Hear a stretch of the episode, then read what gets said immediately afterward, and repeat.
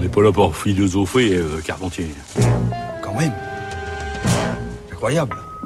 Bonjour Géraldine. Bonjour Adèle, bonjour à toutes et à tous. Aujourd'hui, c'est un manifeste au programme. Et pas n'importe quel manifeste, le manifeste des espèces compagnes de Donna Haraway qui paraît dans une nouvelle traduction aux éditions Climat. Professeur émérite à l'Université de Californie, philosophe et biologiste, Donna Haraway est d'abord connue pour un autre manifeste, le manifeste Cyborg, qui a fait d'elle une des pionnières du cyberféminisme. Poursuivant sa réflexion sur les corps et leurs affinités, femmes, animaux ou cyborgs, elle se penche ici sur les espèces de compagnie ou plutôt les espèces compagnes, pour reprendre la nouvelle traduction de ce manifeste. Et parmi tous ces animaux, il y en a un sur lequel elle se penche tout particulièrement, un animal qu'elle affectionne, le chien.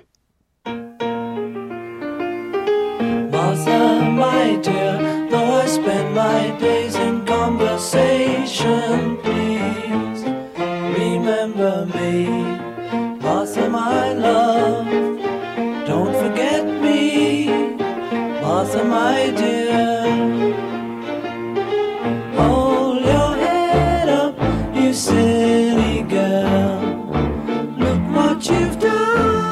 Savez-vous qui est Martha, celle à qui Paul McCartney clame tout son amour Mais c'est son chien, enfin sa chienne. Exactement. Et alors sur l'amour d'un chanteur ou d'une chanteuse portée à son chien, on trouve d'ailleurs de quoi faire. Et étonnamment en philosophie aussi, depuis quelque temps, notamment depuis toute cette mouvance autour de la question animale, le chien connaît lui aussi une actualité frappante. Colloques, rééditions ou essais, on pourra citer par exemple Chien de Marc Alizard. C'est bien dans cette actualité double de la question animale et du chien précisément que s'inscrit cette nouvelle traduction du manifeste des espèces compagnes. Car ce qui intéresse Donna Haraway, c'est bien l'idée, je cite, de cohabitation, de coévolution et de socialité interspécifique incarnée au moyen d'une écriture canine qui nous invite à rejoindre le chenil pour la vie. Alors ce qu'on peut lire dans ce manifeste, ce sont ainsi deux choses. La première, des récits de partage entre les hommes et les chiens. Et deuxième chose, ce qui est la finalité de ce livre, le déploiement d'une éthique et d'une politique, je cite, dévouée à la prolifération des relations de partenaires. Sa langue souple et agile de berger australien, rouge merle, a nettoyé les tissus de mes amygdales et tous leurs avis de récepteurs immunitaires.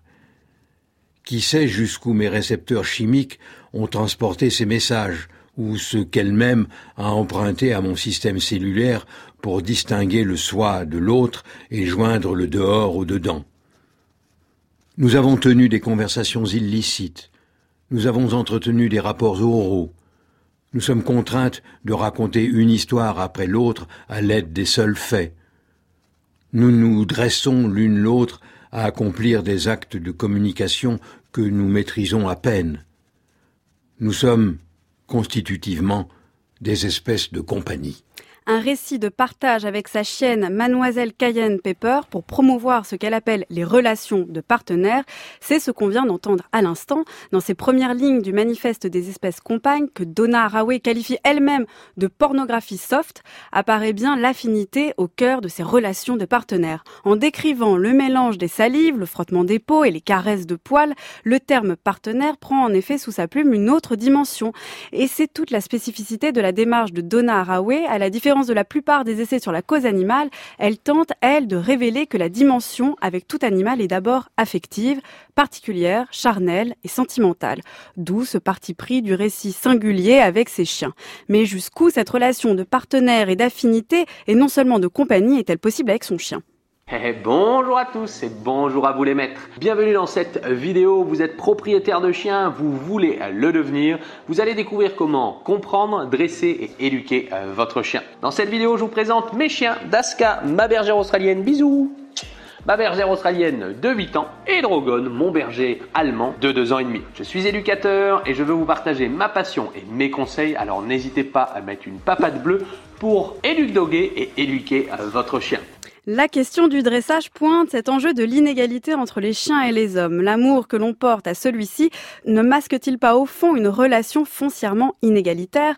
On a beau être antispéciste, défendre la continuité des espèces, militer pour l'éthique animale ou une politique du vivant, comme le font les parutions actuelles sur la cause animale, ou, comme le fait Donna Haraway, décrire le mélange cellulaire et identitaire avec son animal, cela est-il suffisant? Ou bien n'est-ce pas trop, justement?